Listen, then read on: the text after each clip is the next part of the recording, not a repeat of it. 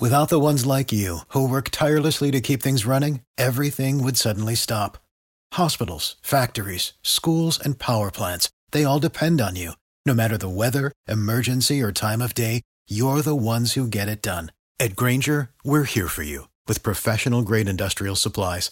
Count on real-time product availability and fast delivery. Call, click grainger dot com or just stop by. Grainger, for the ones who get it done. Every team, every topic, everywhere. This is Bleav.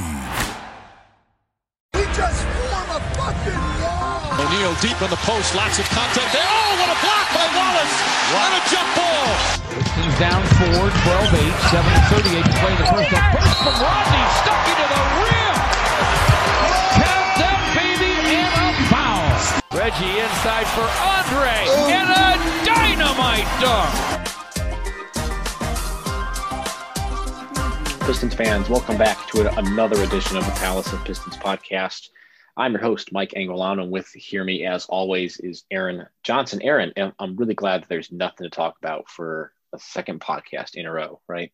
Yeah, you know, unfortunately, we've been complaining about a slow time uh, for the Pistons, and it, nothing is happening. It's just such a slow, boring period right now for Detroit. There's just no news or anything that's happened to them within the past couple of weeks that would make this podcast any interesting. I think this means that Troy Weaver is a listener. I think so. I think he heard this and said, uh-uh, no way. We can make some stuff happen, and decided to make some stuff happen. So we're going to go in no particular order here, but the Pistons do have two very large pieces of news that just dropped in the last uh, week or so, and really in the last like four hours or so. Um, Let's start with uh, the newest news, and that's Blake Griffin.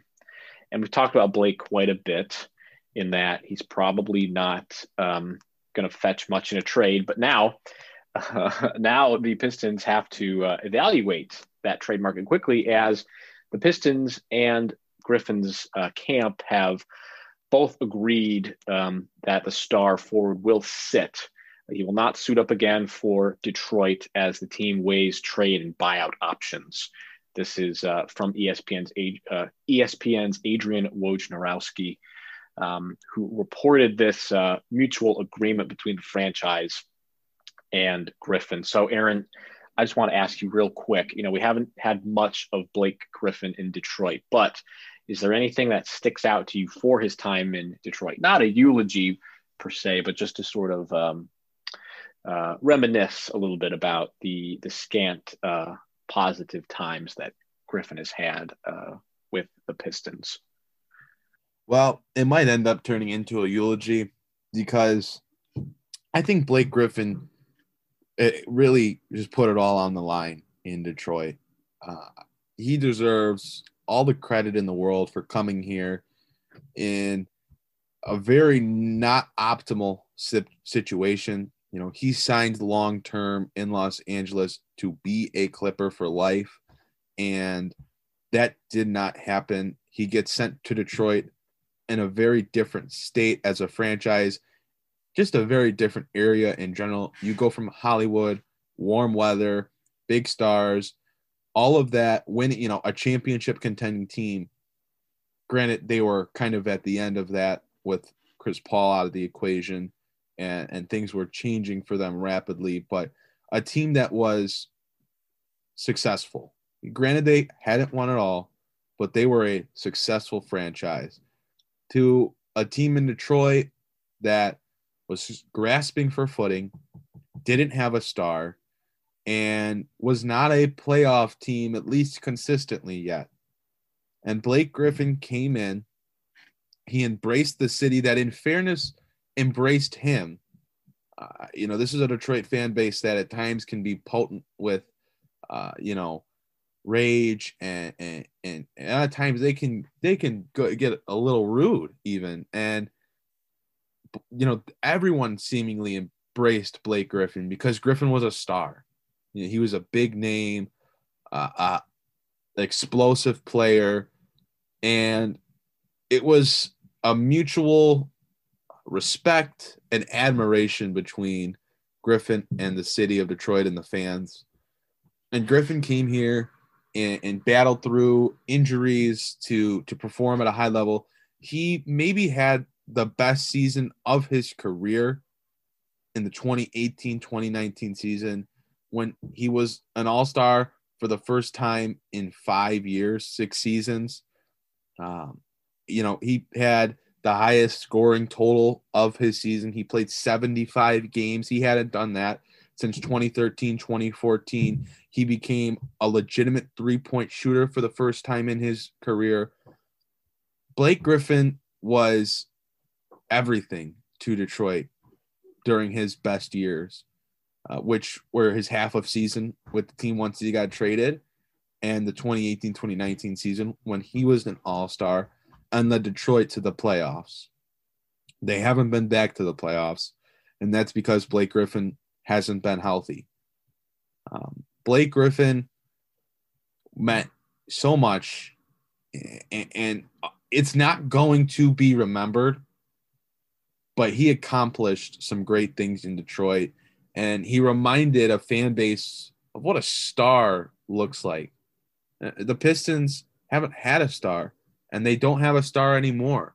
But for that short season and a half, Blake Griffin reminded everyone in Detroit what an N B A superstar looks like. Uh, I'm very, very – I think I think Blake Griffin deserves a lot of respect for, for coming to Detroit, and you'll see a lot of stars in today's league who, you know, would cause an issue, would sit out. That's not what Blake Griffin did. He came here, he embraced an opportunity, and made the most out of it. And it was very, very fun watching him at his best. It got Detroit back into the playoffs, and he played just incredible basketball. Like I said, it might be the best season of his career, maybe outside of the twenty thirteen twenty fourteen season. And I think they're very comparable years for him. You could make an argument. You could make an argument that that yeah. season in Detroit was his best one of his. He became an all-around offensive star. He was leading the offense. He was shooting. He was, you know, his assists were up. His playmaking was, overall was up. He was the everything to Detroit. Um, so I, I think Blake Griffin, you know, I'm certainly that's a player that I'm rooting for moving forward. You know, I want him to finally get healthy and find success. I get he's been quote unquote healthy this year. I still don't think he's fully healthy. I'm rooting for him to get healthy and find success. Uh, he did a lot for the city. He gave back to the city. Uh, he appreciated the Detroit fans. Just a, a top tier guy, no doubt about it. And it, you know, this is not the time to have the discussion um, about who won or who lost that trade. Um, and I remember writing about this trade, and, and we actually had a, a companion piece on Palace of Pistons between, is, is this a good trade? Is this a bad trade? I said it was a bad trade. Um, we obviously had the companion side saying it's a good trade. Um, you know, you need to get a star in Detroit. It's not a free agent destination. You need to go and acquire a star. If you can't draft one and, you know, season them to be a star, then you need to go and get one. And that's that, you know, that's, that's what the Pistons did. They went out and made a bold move to go get Blake Griffin. It turned into a playoff appearance. Um, it was one playoff appearance, no playoff wins, uh, but it turned into a playoff appearance. And um, that is certainly going to be something that uh, gets looked at in the next several days, weeks here, is that trade uh, as as we look to make another trade to send him away. Um, you had mentioned that, you know, he didn't come and pout because he went from L A to Detroit. Well, there are, there are going to be some people who, who are going to look at this current situation of him opting to sit um, as a as a negative exit. And I think it's important to remember what it was like at the beginning. You know, he did come into the city. He did embrace the city. You know, he, I mean, I, he, he had a lot of negative, you know, ill will towards the Clippers after signing him to that extension and then shipping him off, you know, less than a season into, I Bleav, a one hundred seventy million dollars maximum deal with the Clippers. So he came to Detroit, you know, pissed off. He came, I think, with a little bit of a chip on his shoulder because the team had moved away from him. That, um, the team being the Clippers. He, he he came here and he did some great stuff in a short amount of time. And uh, in a statement here to E S P N, Griffin did say that he's grateful to the Pistons for understanding uh, what he wants to accomplish and for working together on the best path forward. And of course, uh, you know, Troy Weaver also uh, reciprocated that that feeling, telling E S P N Monday uh, that we respect all the effort Blake has put forth in Detroit and his career, and will work to achieve a positive outcome for all involved. So, you know, he's not going to suit up again. That's the end of the Blake Griffin era. And we could have revisionist history about this at another time, but it needs, it needs to be discussed. What on earth do you do with Blake Griffin? I mean, before the show, you were trying to look for possible trades. Um, both you and I uh, don't really think that's possible. He's owed thirty-six point six million dollars this year. He's owed thirty-nine million dollars uh, next year in a player option, which he will pick up, you know, assuming he has a faint change of heart um, and wants to, uh, you know, be, be more uh, accessible to teams. That's a lot of money to turn down. thirty-six point six million dollars this year, thirty-nine million dollars next year in a player option. Um, Aaron, do you think a trade is actually possible for Blake Griffin? I looked, and it just really doesn't seem that there's going to be a trade out there to to move Blake Griffin at, at his current contract. You're not going to find a contending team with the cap space or the young pieces that they'd be willing to part with, along with matching salary, to get Blake Griffin. And Detroit is one of, if not the worst teams in the N B A. They are the type of team that would be taking on bad contracts to get assets. Blake Griffin at this point, right now, I know I had just gotten all sobby about him and, you know, talked about his great time in Detroit. Unfortunately, right now, that's it's a different Blake Griffin. And that value is not the same. He's averaging barely over twelve points, five rebounds, four assists per game, uh, career lows across the board, shooting under thirty-seven percent from the field, thirty-two percent from the three-point line. He is very much struggling. He's had a couple nice games as of late, but he is not a uh, top-tier talent right now. He is not ex- super valuable right now. And you're not going to find a team that's going to trade for him. It would. It, I just don't see it. I cannot find a roster, cannot find a franchise that would that would that it could feasibly work with. I think what this looks like right now is the Pistons are probably going to be buying out Blake Griffin, and the big thing now is, what amount of salary does Blake Griffin give up to get bought out? You know, I think, uh, you know, a comparison, a comparison for this is Richard Hamilton was bought out, gave up eleven million dollars. He was due eight million dollars by the team, split up over the last two years of his contract for four million dollars.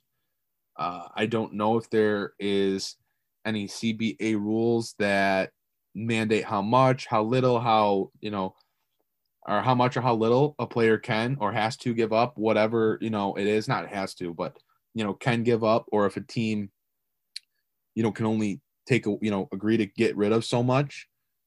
But I think a buyout is very much what's on the table right now. I cannot see a trade. Just looking at the, the bleak reality of the situation. And, you know, really the only way that Detroit trades him is if they give up assets. It would be attaching draft picks or a young player to Blake Griffin. And I just, I don't think Troy Weaver will do that.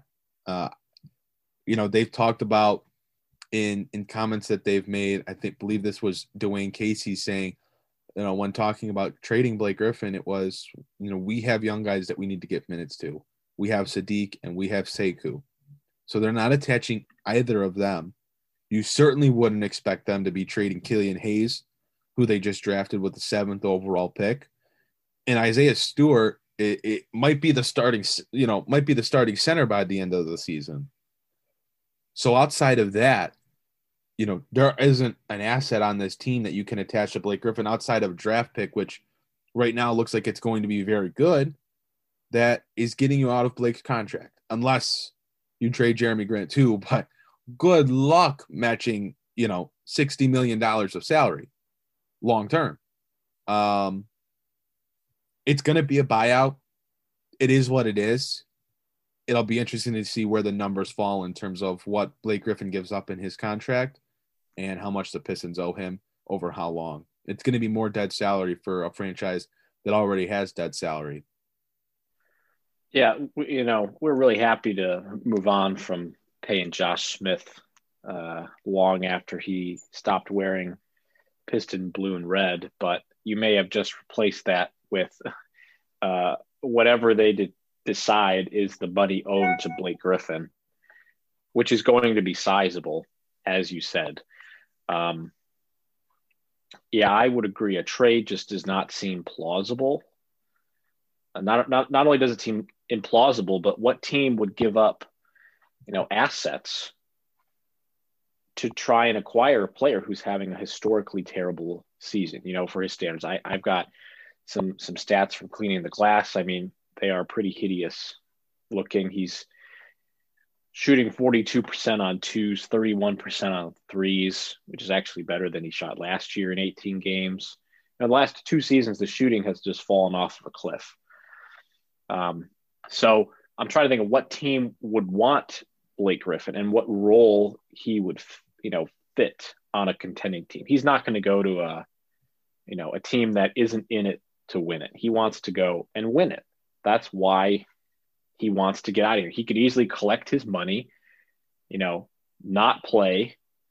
Um, sure, that violates some rules in the N B A, but he he he wants to go to a contender and play. Is he healthy enough to play? That's yet to be determined, but a buyout does seem a lot more likely. And this comes on the heels of my Cavaliers trying to trade or move Andre Drummond. So this is a nice little juxtaposition between these two organizations that have big salary guys that they just don't want anymore when they want to play younger guys. I agree. A buyout, a buyout is going to happen. I think that's the most logical move. It just, I'm not sure what number uh, Detroit's willing to settle at, but it seems like based on the statements to E S P N that they're going to, um, they're going to be flexible with the amount of money Uh, in in which they dish out to him. And I don't, I honestly don't know what teams would want Blake Griffin. I'm sure that plenty would like to have him, but at what cost? You know, at you know, at, at what cost? Um, you have anything else uh, about Griffin being bought out or moved? Um, you know, maybe the implications. It doesn't really matter. Maybe the implications, you know, for what these young guys are going to gain with him being gone.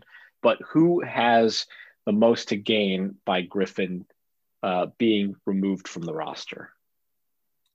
Outside of Blake Griffin himself, I think it easily becomes Sekou Doumbouya um, and Saddiq Bey. I think with Blake Griffin out of the fold, you're going to see Jeremy Grant become the starting power forward. I think that slides Saddiq Bey into the starting lineup long-term, which is great for him. We're going to talk about Bey more in depth later. Um, but he deserves it for the way that he's performed. He's a key piece for Detroit moving forward. And then it allows Sekou Doumbouya consistent big minutes a night. You know, outside of Jeremy Grant, it would really be Sekou Doumbouya as the only other power forward on the roster, um, unless you're playing Davidas Servetus there, who, you know, it probably doesn't see the floor much this year. Um, but You know, that's important for Sekou because a lot of people are already out on him, which maybe is a topic for another show. But whether you like it or not, he is a building piece for Detroit right now, at least this season, because they don't have anyone else. Uh, they're young and, and they have minutes to spare. And Sekou is a guy that should be getting a lot of them to see what he is and what he can become. And I think he's done some good things this year. I think he's had some some games where he looks good and he's engaged and he's making some nice plays. I think there are also games where he doesn't look very good and he's soft at the rim with, with uh, you know, takes to the basket and he makes some some slow-footed plays defensively. But right now he is, at twenty years old, one of your building blocks. You may not like it. You may not want it long-term. Who knows what Troy Weaver wants? But right now in this season, he is. You know, that's a guy that you get and, and need to play to see what he's worth, whether that's worth building with or trading for something or someone else. Um, those two players certainly see a lot of added benefit. It opens up minutes, and it also probably helps a guy like Fima Hailuk. You know, Saddiq was coming off the bench and getting minutes at the two and three. Uh, you know, this forcing uh, Grant up a spot in the lineup and Saddiq into the starting lineup. It opens up another wing spot off the bench, which, uh, you know, looks like it will be filled by Fima Hailuk, who I, I, I don't think he's a, a a guy that has a lot of, you know, upside for Detroit. I think he's a, just a good role player. And I, you know, some people might disagree, but just watching him, I, I just think he's a nice offensive weapon off the bench, but it's good for him because it opens up minutes. It opens up opportunity for him to see the floor. Um, I, I'd say those three, with primarily being Saddiq and Sekou, those are the guys that see the most benefit outside, outside of Blake Griffin himself, who, you know, should have the opportunity here to, to go compete for a championship, which is something he wants to do. As you can tell in the quotes, uh, you know, to E S P N that he made, uh, he wants to win. And, you know, it's, it's unfortunate that he couldn't do so here, but it was also his health and his, his level of play that, you know, brings him and brings the franchise to this very moment. Uh, so now he's going to move on and certainly will not play in as big of a role as he did here in Detroit. Uh, but he's going to have his chance to win while the Pistons youth continues to become the focal point around Troy, Troy Weaver and Dwayne Casey. Yep, I think you nailed it. Uh, Sekou's the guy who's going to benefit the most. Grant goes back to his normal position of power forward, which I think suits him well. Sekou can slot in or at least get more minutes. And like you mentioned, Saddiq Bey, who we'll get to shortly here, gets to flex his muscles a little bit. He gets more playing time, which you can make an argument uh, he needs more of it after his thirty-point explosion against the Boston Celtics. But let's go to one quick uh, trade. You had mentioned youth, and the Pistons are all about pushing the youth movement, and they uh, got a little bit younger uh, this past week when they traded Derrick Rose to uh, the New York Knicks for Rose's second stint with the Knicks, his third stint with head coach Tom Thibodeau. Um, they acquired Dennis Smith Junior That's the big piece. Um, a young guy. The Pistons have turned into the rehabilitation center of the N B A with Josh Jackson, um, with Christian Wood last year, and now they have Dennis Smith Junior, who flamed out in Dallas, was a part of the Kristaps Porzingis trade, and flamed out in uh, New York as Immanuel quickly really took over that role as the backup point guard, or really any point guard role on, on that team. They were lacking some serious point guard punch. Um, but you ship out Derrick Rose and you acquire Dennis Smith Junior Um, what sort of role do you see Dennis Smith Junior having on this team? Slash, what do you think? Uh, what do you think the outlook is for him on this on this roster? Well, you know, I think Dennis Smith Junior, as you said, it's it's a rehabilitation uh, trade for Detroit. Can they revive Dennis Smith Junior's young career? He had an impressive rookie season in Dallas, averaging over fifteen points and five assists.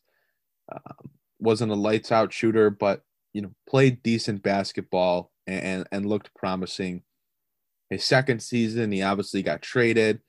Uh, didn't fit with Luka Doncic in Dallas. It didn't work out as they were hoping. And then he went to New York, and he played all right, but you know, shooting numbers were down. Uh, his his overall play, it just wasn't, you know, what you were hoping for.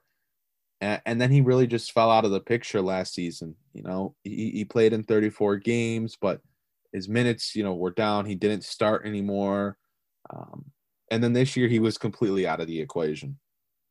So to get to come to Detroit, who has a lot of point guard minutes available right now with Killian Hayes out for at least another five weeks, this is very much a tryout for Dennis Smith Junior to prove that he still belongs in the N B A. And he's going to play behind Delon Wright right now.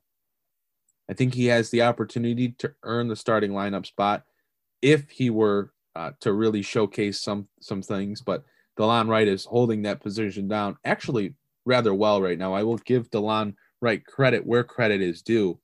Um, but Dennis Smith Junior is is is a young player for Dwayne Casey and Troy Weaver to examine and see if, you know, there's something worthwhile there. I will also say that Detroit got Charlotte's second round pick for the upcoming N B A draft, which is another nice acquisition as well. It's just another asset to add to the stockpile. Uh, the, the hope was that Detroit would get their own second round pick back, uh, but they, which New York also owned, but they got Charlotte. So not as good. It's probably in the forties uh, in terms of where it lands, uh, probably going to be in the low forties, but it's still a second round pick. It's still an asset. So that is another positive from this trade for Detroit. But overall, I like this move. I'm kind of shocked that Derrick Rose was only able to nab a, a mid second round pick and a point, a, a young point guard that really seems to be flaming out early on in his career. But at twenty-three years old, Dennis Smith Junior is going to have an opportunity to come to Detroit and play and, and and see if he can figure it out. And, and I mean, for him, this is really a, in my opinion, a do or die situation. You're on your third team in your fourth season. What does that say? It's not just always going to be the situation you're in. It's going to be you sometimes. I think this is one of those cases. Um, Dennis Smith has to figure it out. He's a very talented player. He can do a lot of nice things, but he's got to put it together. And, and I think it's now or never. Detroit is a perfect place for him to, to have that opportunity to, to do it. Um, I like the trade by Detroit. It's a flyer that didn't really cost them anything. Derrick Rose, although a very nice player, had some great moments in Detroit, but just didn't fit their long-term plan, wasn't necessary to them. You know, sending him to a playoff team to take a flyer, recoup an asset, that is a good decision by Troy Weaver, and we'll see what Dennis Smith Junior has to offer. He did have a nice last game against the New Orleans Pelicans, so we'll see if he's able to build off of that and continue to, to showcase good things. He might turn out to be a good player. We don't know, uh, but we're going to see this year. Yeah, he was willing to accept. In fact, he willingly uh, wanted to go to the G League uh, to get more playing time, which you want to see that in, in a young guy who's trying to make a dent, trying to come back. You want to see him go and have the initiative to uh, get better, um, recognizing that his time was limited with the New York Knicks. He does have a great opportunity with the Pistons, especially with Killian Hayes out. I would not say it's a five-week tryout, but I would say that it costs the Pistons almost nothing. They can move on from him. They still get that second round pick, which, like you said, is going to be somewhere in, in the forties. Um, that will certainly be nice. And the way that they are drafting, they could easily turn that pick into a, you know, a decent player. Um, but I think I, I pretty much agree with your assessment. He did have a nice game against the Pelicans. That was encouraging to see. He's shot horribly. He's been a terrible shooter. Even from the free throw line, he's sixty-five percent. Free throw shooter. That's just not going to get it done. It's it's just not. Uh, he he's but he's still young. He's still raw. He was sort of that when he came out of N C State already. He was this raw talent, and I don't think Dallas did him any favors either with the way that they handled him. But he's got a good opportunity with the Pistons uh, to sort of figure things out a bit. He gets he gets plenty of playing time, much like Killian Hayes. When I said this at the beginning of the year, that Hayes is going to get a lot of run. Dennis Smith Junior should get, you know, a pretty decent amount of run with the Pistons here um, as well. So a, a good bye to Derrick Rose. It was not what we were hoping for. Um, good player. Hopefully he can uh, can be that bucket getter for the surprising New York Knicks. So there was another big thing that happened. It's been a big day for Pistons news between Blake Griffin and the team mutually agreeing to part ways. And Saddiq Bey, it's like out with the old, in with the new. Saddiq Bey named N B A Player of the Week.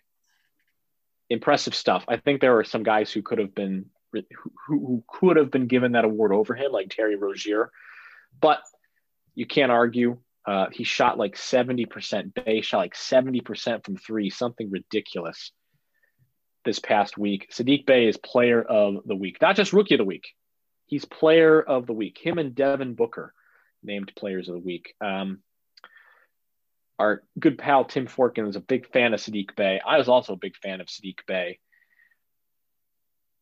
Aaron, this is awesome. This is like the perfect st- storm of out with the old, you know, injured player and in with the, uh, you know, twenty-one-year-old rookie um, who shot the lights out all week. Yeah, this is exactly why the Pistons and Blake Griffin are parting ways. You have a forward in Saddiq Bey that's ready to step in and, and, and be a big-time player. This guy looks so comfortable in just twenty, twenty-five games of competing at a high level nightly against N B A players. Uh, the thirty-point, twelve-rebound game where he shot ten of twelve from the field and seven of seven from the three-point line, a win against the Boston Celtics, a good team, mind you, that Saddiq Bey – not single-handedly won for the Pistons, but he led the Pistons to that win.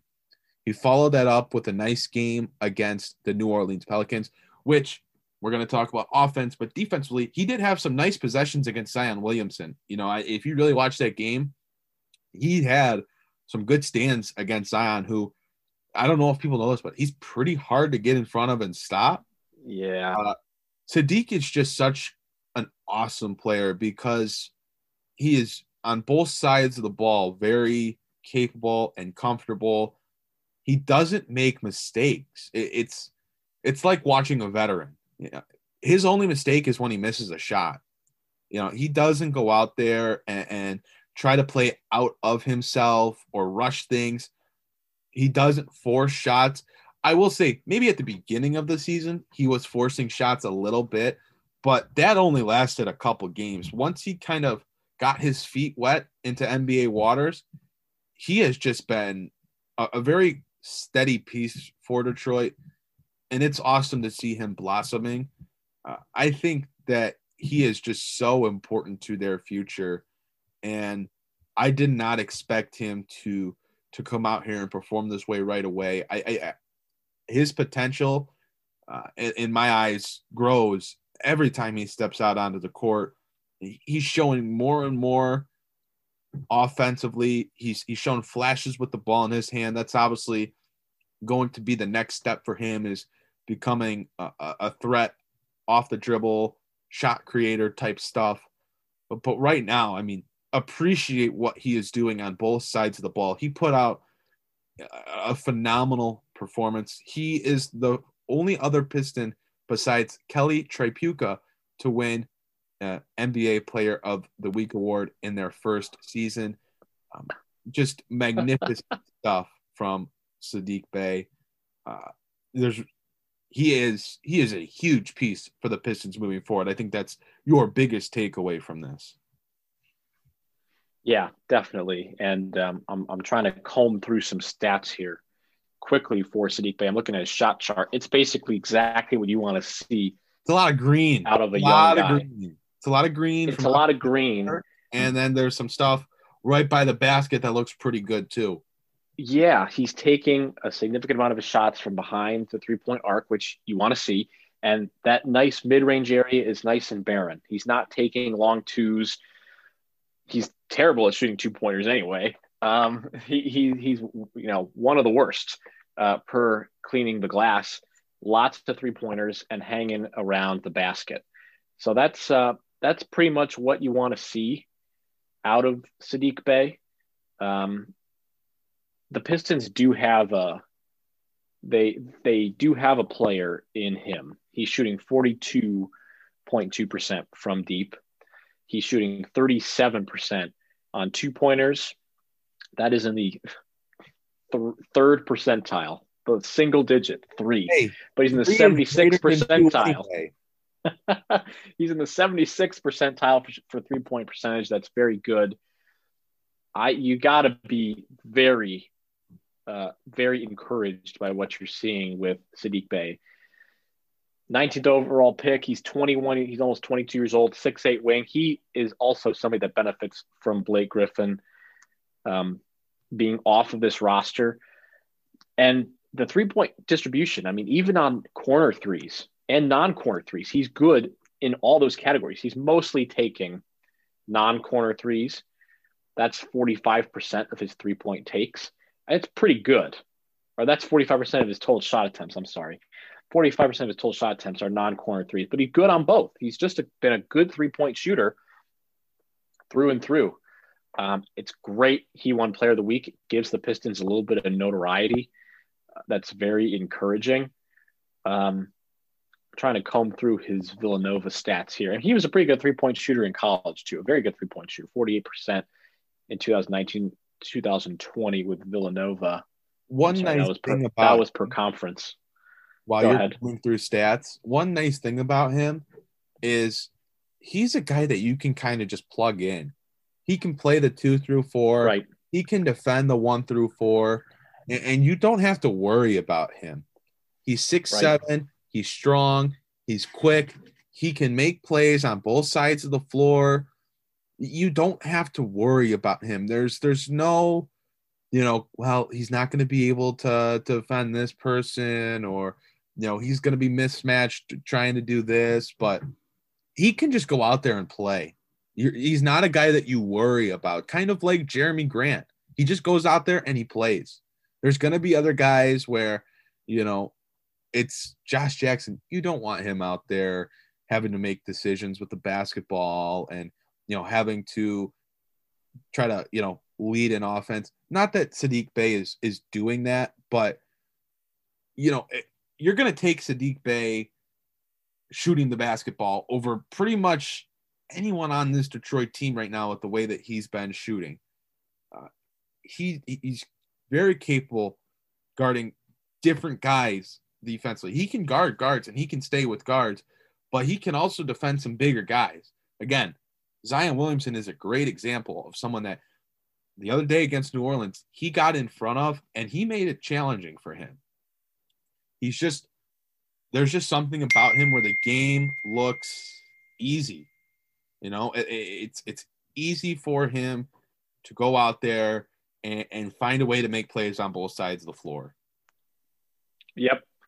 Um, and that's kind of what you get with a twenty-one-year-old rookie, someone who's a little bit more seasoned, um, spent two years at Villanova, obviously a good program, uh, a championship-caliber program.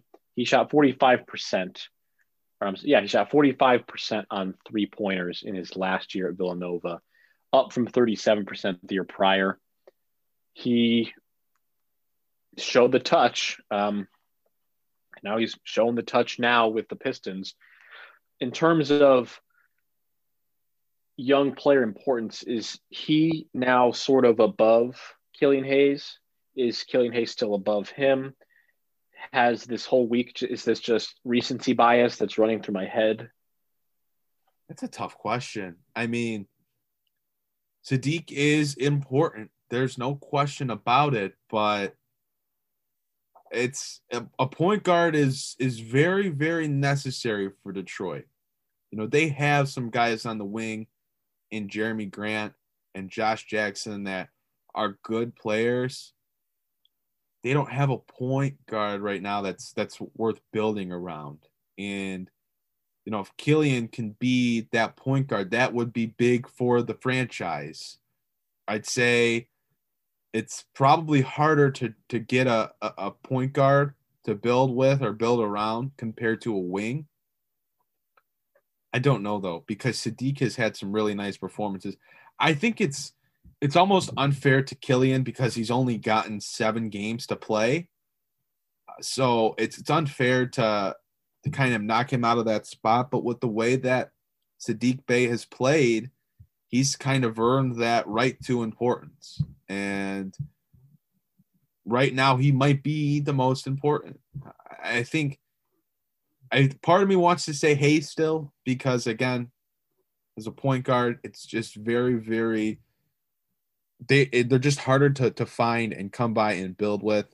It's easier to get wings, in my opinion, but it, there's no doubt that those two are both just incredibly important right now for where the Pistons are at and, and where they'll want to be going. Yeah, I would agree um, with maybe giving Hayes a, the bump. He is a point guard. You need a point guard. That's where the league's going, is point guards and and having guys who who who can lead, you know, lead the way. It, it used to be centers. Now it's point guards. You need a point guard who can orchestrate the offense. But you know what you also need? You also need young wing defenders and wing shooters. And uh, Bey can do both of those. I mean, wing might be might be the most sought after position in the N B A. It seems like teams draft a point guard, can get a decent point guard. They can draft a center, find a decent center, but wing players is the defining position for winning basketball. I mean, Robert Covington was like the poster child of, we got to get somebody like Robert Covington. We need a guy like Robert Covington. Every team could use a, a player like him, can defend the wing, can hit the three. That's it. He does the little things like that. And not that Saddiq Bey is a Robert Covington clone. It's too early to say that. Um, let's hope he's a little bit more multi-tooled. But everybody needs a wing player just as much as they need a point guard. They need two solid wing players in addition to a good point guard. And, you know, uh, let's hope that Hayes turns into something uh, pretty special. It'd be nice to see him out there with this young team, sans Rose and Griffin. I think that would be pretty fun. Like you said earlier, Delon Wright's played pretty well. I mean, this is a fun team. And Jeremy Grant's been playing super well um, all season long. This, this it's a fun team. I mean, even though you get rid of Rose and Griffin, probably two fan favorites, the two most well-known players on, on the team. You get rid of Andre Drummond last year. That was sort of the beginning of the out with the old, in with the new type of deal. Um, this is fun. I mean, this is fun though. This is what, when you and I were talking about the, in the preseason of what to expect, these are the flashes of good young play, like Saddiq Bey shooting the lights out, beating a Boston Celtics team that was in the Eastern Conference Finals last year. That those are the kind of fun games that we're going to think about at the end of the season. Yeah. I mean, You know, I think I think you kind of talked about the importance of of having wings that can are multifaceted, and that is a good point. I think Saddiq Bey's ability, which is something I, I did mention about him needing to grow as a guy that can put the ball on the floor, drive to the basket, create shots, you know, off the dribble. That's something that's important too. And if he was showing that, you know, It's it's kind of about what kind of archetype do you see Saddiq Bey or, or Killian Hayes being? And right now, you know, I don't know if Bey fits that archetype of point forward, point wing, whatever you want to call it, where he's handling the basketball a lot and he's, you know, doing a lot more than what a lot of the wings in, in the league today do. Um, but if he can learn to put the ball on the floor, that's certainly – makes him even more important to this team, because it is hard to come by wings that can be efficient scorers. I, it's funny because it, it seemingly is because he's a, you know, was a Piston, but he gets, at least from what I've seen, a lot of people want him to become Chris Middleton. And, you know, that would be a really good outcome for Saddiq Bey, I think. A, a guy that doesn't always put it on the floor, but can. He's a marksman from beyond the arc. He's a good defender. And he's probably not your number one guy, and he may not be good enough to be your number two guy. But if he's your number three guy, damn, you're in a good position. Um, I think that's a great archetype for Saddiq Bey to, to kind of model himself off of. I, I think it's exciting, you know, that everything is happening so quickly for the Pistons. And a guy like Saddiq Bey, where your your top pick gets injured, and that's a, oh man, this is really going to make the season sting. But then you have this guy that you traded for, you know, later in the first round. He's coming in and he is taking this team by storm and, and showing that, hey, I am a major part of your future. I am a major part of you getting back into the playoffs, being a challenger, being a competitor, and being a winning organization.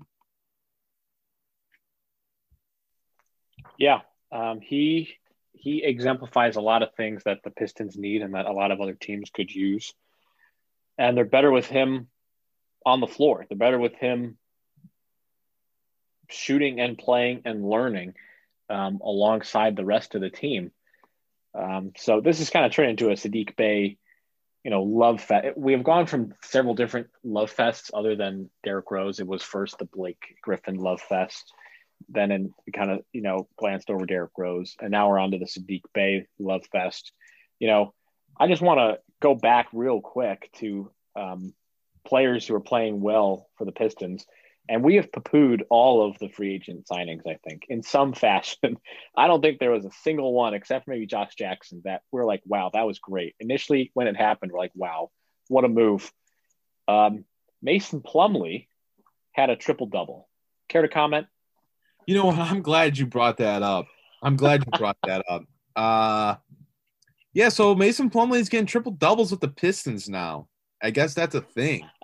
Uh, and he's – He's gotten close to that like multiple times this season where he's he's flirted with a triple double, and he comes back after missing a couple games and just nonchalantly, that's like the fourth biggest story of the last like day for the Pistons, where Mason Plumlee, the, you know, seven year veteran, is coming out and just getting triple doubles. Like it's, you know, like he's freaking Giannis or some, you know, Nikola Jokic. Nikola Jokic. There you go. You know, that's the guy he learned from. Nikola Jokic. That's what. There it is. You go. I mean, hey, you know what? If we're gonna let's just build a Mason Plumlee statue here in Detroit. This if this guy's just gonna start, you know, here and there sprinkling in a triple double, I'm all for it. I'm all for it, man. It's hard to argue against it. Yeah, he's playing well too. They're all playing well. I mean, they're on a two-game winning streak. Quietly, very, very quietly, they are hurtling up the standings. Uh, they're now one game ahead of the woeful Washington Wizards, only two games back of the equally woeful, uh, they're a game and a half back of the equally woeful currently Cleveland Cavaliers and Orlando Magic. And they're three games behind uh, the uh, Chicago Bulls. So Um, say what you will, but the Pistons are at least playing enjoyable basketball that is leading to losses. But now the, some of those losses are starting to take advantage of teams that are just kind of all out of sort. They beat Brooklyn, which the Cavs beat them twice, so I don't know exactly how impactful it is, but and I don't think they had Kevin Durant. Either way, they beat the Brooklyn Nets. They could have and should have beaten the Boston Celtics three times uh, this year. They've beaten them twice. The Celtics are out of sorts. They're at five hundred. They really don't look that intimidating in any way. And teams like Detroit, who are just kind of well-rounded, they have some good scrappy players like Saddiq Bey, like Jeremy Grant, you don't expect to be good, like the triple-double machine that is Mason Plumlee, like Isaiah Stewart, who just is kind of a thorn in your side that does some good stuff. They will take advantage of good teams, you know, on paper, good teams that are just are kind of in a funk. They they do enough of the small things that just kind of annoy other good teams, and they eventually scrape out a win. And I think that that's got to be something that you look back at and think, okay, you know, we do some of the little things right. We're annoying to those good teams, and you know, you, you can build off of that too. I mean, I'm sure that Boston was completely and utterly uh, gobsmacked that Saddiq Bey just smashed him with a thirty-point hammer. Um, but those are some of the things that maybe budding young teams do is, is they just have some players who do some, some good things on their own, and together they can kind of culminate and create this perfect storm of what just happened. And then they beat a team like the Boston Celtics. The Pistons are the best bad team in the N B A. Like they are not, They're not good, but they're the best bad team you're going to play, and they're going to beat you some nights. You know, they'll compete. Most of the time they're going to lose, but they are going to make you work for every single win. And I appreciate that. I enjoy that. I, I, I would rather see this team compete and lose and win a couple games here and there rather than get blown out by twenty, like you see a lot of these teams that are rebuilding uh, go through. You know, I like that there is a competitiveness to this Detroit team. And while I think that, you know, a lot of that points to the veterans on this team, like Jeremy Grant, like as Basketball Reference has in one of his nicknames, Plum Dog Millionaire, Mason Plumlee, um, Delon Wright. You know, I, I think that's just the rookie class that Detroit drafted too. Like, those are competitors. Saddiq Bey and Isaiah Stewart, like, they're rookies that help you win basketball games because they came into the league ready to play. You know, they they were they had N B A tools and N B A skill sets that were going to translate right away. And when you can shoot the ball at forty-three percent and you're six seven and you can defend multiple positions, hell yeah, you're going to help a team win basketball games. It doesn't matter that you're twenty-one years old. And when you're six nine and you're going to run the floor harder than anyone else, and you're going to push people out of the way, and you're going to attack the glass like the center before you and Andre Drummond, hell yeah, you're going to succeed. Hell yeah, you're going to get a lot of minutes. Hell yeah, you're going to help the team win. It's just kind of the roster that Detroit has put together where every night they're going to be good enough to compete against the team that they're playing. Most nights they're not going to actually win. That game against the Los Angeles Lakers that went into overtime, no matter how much I wanted to go to bed, no matter how much I wanted to fall asleep, the Pistons competed, and they did what a, a, a, a real rebuilding team that is bad does. They competed.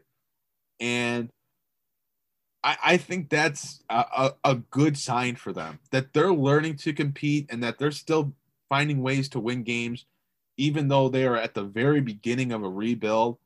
I think that bodes very well for this franchise moving forward, because I still think, albeit that it's important that Detroit gets a top pick in the draft, it is equally important for players to learn how to win, be in situations where they have an opportunity to win, but they don't, and they can learn from that. There's just a whole lot of pluses to those kind of situations, and that's why it's okay that Detroit doesn't always come away with the win. But as long as they're competing, they're keeping games close, and they're making other teams scrap and claw, even if they are high-level teams like the Lakers, that is very, very good for Detroit. And that is where Troy Weaver gets more credit for putting this team together, drafting rookies that are were N B A ready and could compete, but also putting in that mix of veterans that was going to stabilize this group and, you know, keep them floating in a long N B A season. Yeah, and they're the best bad team. I, I actually like that thought exercise. Teams that are worse, uh, Washington and Minnesota. Uh, Bradley Beal might be might be worth it to watch the Washington Wizards, and maybe Russell Westbrook stops being t- like utterly horrible. But they're definitely more, well, you know, you can make a case that they're that they're not as fun as the Timberwolves either. E- either way, they they uh yes, they are a fun young team, and you'd rather see them do this. Obviously, with Blake Griffin being healthy, but you know, it might be a little bit, a little bit bigger of a pill to swallow if you're paying him fifty-five million dollars in a buyout or whatever it's going to be. That's I just threw that number out there because he's owed about seventy million dollars over. It's a little bit more than seventy over the next two seasons. But, um, yeah, they're fun. You know, that Laker game was pretty fun, and they beat the Lakers already this year. So they are playing the tough teams tough, and they're playing the bad teams tough, but you know, they have nineteen losses and they're still in line to get that top three pick and add a linchpin type of prospect on to the roster. Um, so those were, were our three big topics. Did did you have any anything else for for Blake Griffin, for Derrick Rose? I'm sure we'll talk about Griffin plenty, because um, I find it unlikely he will be bought out within a week. Um, Any, that, the anything else fluid with, with him. Yeah. I don't think this is something that, that happens quickly. It, it, it said in the E S P N piece that Troy Weaver and the Pistons were going to be looking for trades for Blake Griffin. They were going to seek a deal up until the March twenty-fifth trade deadline. So, you know, this could be something that lasts for over a month. And, you know, if Detroit can't find a trade, then I guess they'll buy him out at the last minute and deal with the repercussions of that moving forward, which is something that I guess we'll have to talk about when that time comes, because that is something that will have to be addressed. And it's definitely a looming black eye for, for the Pistons. Um, but yeah, Blake, this, this, this thing with Blake overall isn't going anywhere right now, at, at least not in my opinion. I think this is something that it takes a few weeks at least. And uh, I mean, just, I, I think we all kind of knew Blake Griffin didn't fit with Detroit anymore. I mean, we had talked about it numerous times. I was still absolutely shocked to see on my phone today the news coming out that the Pistons and Blake Griffin agreed to sit him out and, and look for the next option of moving on. I was still shocked to get that notification. I, to be completely honest with you, I expected Blake to be here throughout the rest of his contract, and that being a roadblock for the Pistons trying to build their team and play guys and develop their youth. That is what I was anticipating. So definitely was absolutely shocked to, to see this news come out today. Yeah, you know, just continue to, uh, you know, copy the Cavaliers. You know, Andre Drummond isn't going to play anymore. The team's going to sit him, wait for a buyout or trade. Oh, and Troy Weaver says, you know, that's a good idea. Let's uh, let's let's let's go ahead and throw that Blake Griffin news out too while while the league is uh, refreshing their timelines. We'll just throw another star um, out there into the fold. Hey, I think it's better sooner than later. If, if this fans didn't get to call Andre Drummond a star while he was in Detroit, and then you, then the Cleveland fans don't get to call him a star in Cleveland. That's just how it works. We we don't think he's a star. There's a lot of people totally, entirely sick of Andre Drummond, including me. I've never seen a more empty uh, twenty-five and fifteen game in my life. I, he has not he has not put that up in a long time. I've never seen a what, more empty nineteen points and twelve rebounds a game. I don't know if I've ever seen more just like, please don't trade for Andre Drummond at every team in the N B A tweets. Then I, then I've, you know, I mean, that just seems to be the general consensus outside of, you know, the Detroit people that still, you know, praise Drummond for everything that he's done.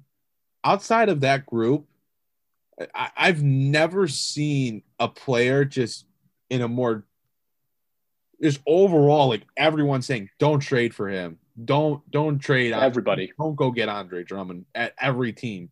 You know, it, it's just no one wants no one wants him, which it's a sad thing to say. I mean, I still think he provides some value, but he also has his his issues, some very real issues. So, yeah, uh, in, enjoying Andre Drummond in Cleveland did not last long, huh? Um. No, it didn't. And, you know, even when we acquired him last year from the Pistons and everyone said, oh, my God, the Pistons were fleeced, I was thinking, uh, if we try and trade him again, we're getting pennies on the pennies for a dollar. And it's just very watered down. And, yeah, you know, he makes some nice dunks. He's blocked some shots. And actually him and Nance have been a pretty good defensive duo. Um Because at the time, the Cavs had quite the defensive uh, stat line. They had the number one defense in the league for a while, and a lot of that was Andre Drummond being a good rim protector, and a lot of it was active hands from Larry Nance and Isaac Okoro and and whatnot. But, yeah, you know, the train um, left the station, and uh, he just stopped showing that effort, really, after the team got Jared Allen, just kind of fell apart. We don't have to talk about Andre Drummond. I know that he's, we spent years and years talking about Andre Drummond, when he's going to put it together, when he's going to put it together. It is very interesting that him and Griffin are now the two big potential buyout trade candidates. I think it's a lot more likely that Drummond gets traded. I think it's much more likely that both of them get bought out independently. There's just very few places, you know, we talked about there's no places to fit Blake Griffin into. There's equally no places to fit Andre Drummond's twenty-eight million dollars player option. He doesn't fit into the player exception, that huge, massive one the, the Boston Celtics have. He doesn't fit in Toronto unless Toronto trades four rotational pieces, you know, low end, but they're rotational pieces. He doesn't fit anywhere. So if Andre Drummond doesn't fit anywhere, you're going to have a heck of a time trying to find a, a spot for Blake Griffin too, which is why we kind of said a buyout seems like the most likely outcome. Yeah. The only one that's, that's been tossed around is Toronto, which is obviously the team that Adrian Wojnarowski said Cleveland was engaged with. And I know we talked about that deal a little bit off the air and what that could look like. And you maybe mentioned Stanley Johnson going back to Toronto with, or not going back to Toronto, but going to Toronto and coming full circle, you know, him becoming an actual useful N B A player and going to uh, the Cavs would just be. Gotta warm the heart, right? I, I guess. I, I guess. I mean, you know, all of a sudden it, it it becomes Colin Sexton and Darius Garland and Stanley Johnson as the third, huh? Right?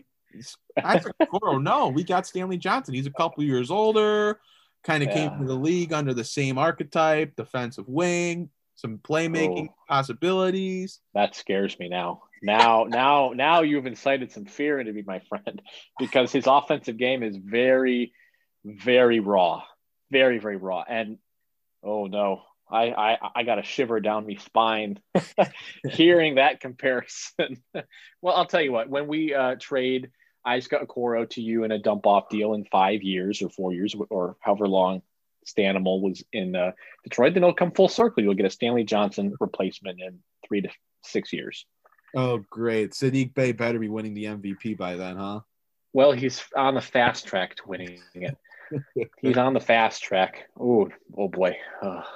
Now I, now I'm shuddering at uh, Isaac Okoro, Stanley Johnson comparisons. Anyway, this has been one of our longest podcasts, but there's been a lot of Pistons talk, and there will be a lot of talk in the next week or so um, when we get uh, maybe some talk of a Blake Griffin buyout or a trade. Um, maybe some other, maybe Isaiah Stewart wins player of the week.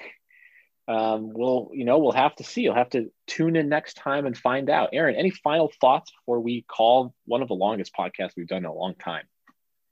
I think it, I think it deserved to be one of the longest podcasts. I mean, we didn't have yeah. podcasts last week, and obviously so much has transpired within the last twenty-four hours. So, right.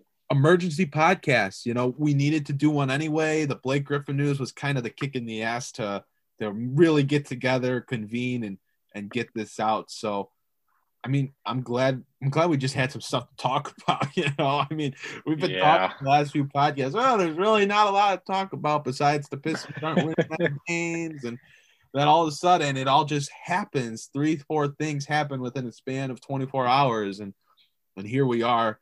You know, putting together one of the longest podcasts maybe in Dallas Pistons history. Maybe making history. You know, that's that's what we're all about, is making history. It's been a total one eighty. Lots of news. The Pistons have two wins in a row, and uh, we'll hope that you'll continue to join us as they win some more games and acquire some more players and buy out some old ones and keep the youth movement uh, moving along. So, Uh, for my partner, Aaron Johnson, I am Mike Angiulano. Thank you very much for joining us. Uh, and we will see you next time, Pistons fans.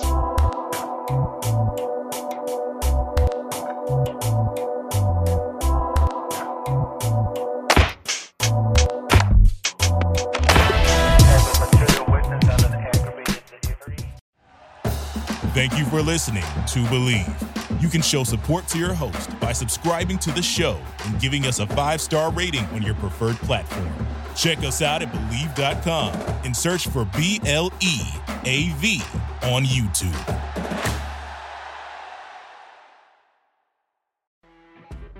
You know when you're listening to a true crime story that has an unbelievable plot twist that makes you stop in your tracks? That's what our podcast, People Are the Worst, brings you with each episode. I'm Rachel. And I'm Rebecca. We're identical twins who love true crime cases that make you say, didn't see that coming, and we hate the people responsible for them. Listen to People Are the Worst now on Apple, Spotify, or wherever you get your podcasts.